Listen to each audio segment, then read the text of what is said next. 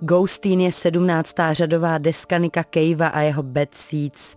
Doplňuje triptych, který v roce 2013 započala nahrávka Push the Sky Away a následná o tři roky mladší Skeleton Tree. Zároveň je to první album, jehož veškerý materiál se svým vznikem datuje až po smrti jeho syna Artura, který před čtyřmi lety spadl z útesu poblíž anglického Brightonu. Dvojdeska, jejíž první část je samotným Cavem popisována jako část dětí a druhá je částí rodičů. Kontext, který je pro pochopení nahrávky dobré znát, nicméně není nezbytně důležité o něm vědět. Nick Cave totiž na Ghosteen vystupuje nejen ze své komfortní zóny, co se týče hudby, která jeho srdcebolné a smutné skladby provází, ale především vystihl smutek ze ztráty milovaného člověka ve své samotné univerzalitě. Zachytil na desce jeho podstatu a projev, plně si ho prožil. Promlouvá také všem, kteří prožili něco obdobného, či je pro ně jen představa smrti blízkých tím největším strachem a úzkostí.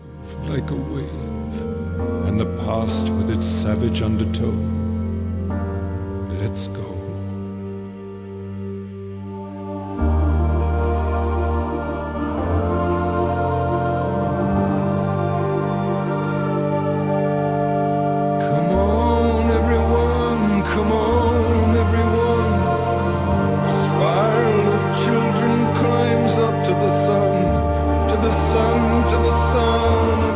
Caveova novinka není deskou, která se dá poslouchat jako kulisa v práci, kdy si s kolegy zanotujete melodii z oblíbené chytlavé skladby. Ani nahrávkou, kterou si pustíte ke klidnému klikání na počítači. Pro mě samotnou je psaní recenze a poslech desky a zejména kombinace obou činností téměř nad lidským úkonem.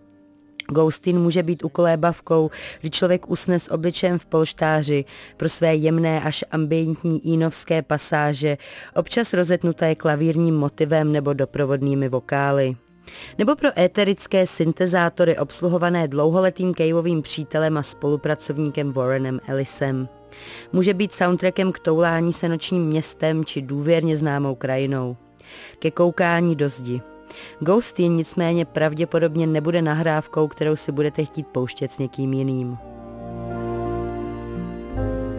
The bright horses have broken free from the fields.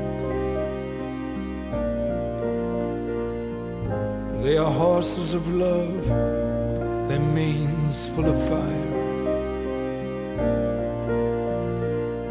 They are parting the cities Podobně jako žal, který neodejde sám a nikdo ho za vás nevyřeší ani neodstraní, pouze vám může odlehčit a který si tedy musíme každý odžít sami, je Ghostin deskou samoty. Není beznadějná a ztracenecká, naopak v poklidných až nadzemsky krásných nenápadných skladbách, přes které Cave deklamuje svá nejen biblická podobenství, přináší ono kýžené uvolnění od smutku v jeho nejčistší podstatě. Uvolnění, které vždy musí přijít z nás samotných. V oscilujících, půvabně znějících synťácích se utápí naivně pohádkové obrazy i nekonečné využívání motivu dítěte.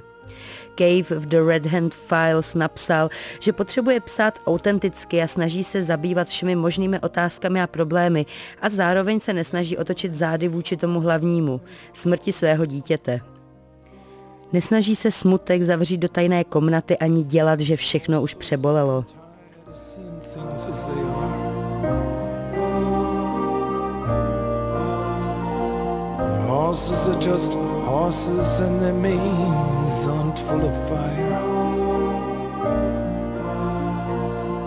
The fields are just fields and there ain't no Lord. Na troskách Kejvovy největší osobní tragédie vznikla nahrávka, která dokáže promlouvat abstraktním jazykem.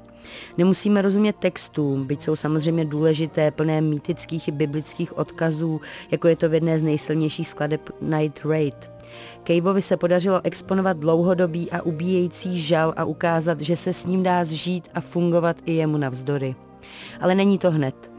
Ztráta někoho, ať už nešťastnou náhodou, stářím či vlastní vůlí, zanechává hluboké jizvy a strádání po dané osobě. Kejvovi a Bad Seeds se tenhle nepřenositelný a drsný pocit podařilo zhudebnit a vytvořit jednu z nejdojemnějších desek za poslední dobu. Judita Císařová, Radio Wave.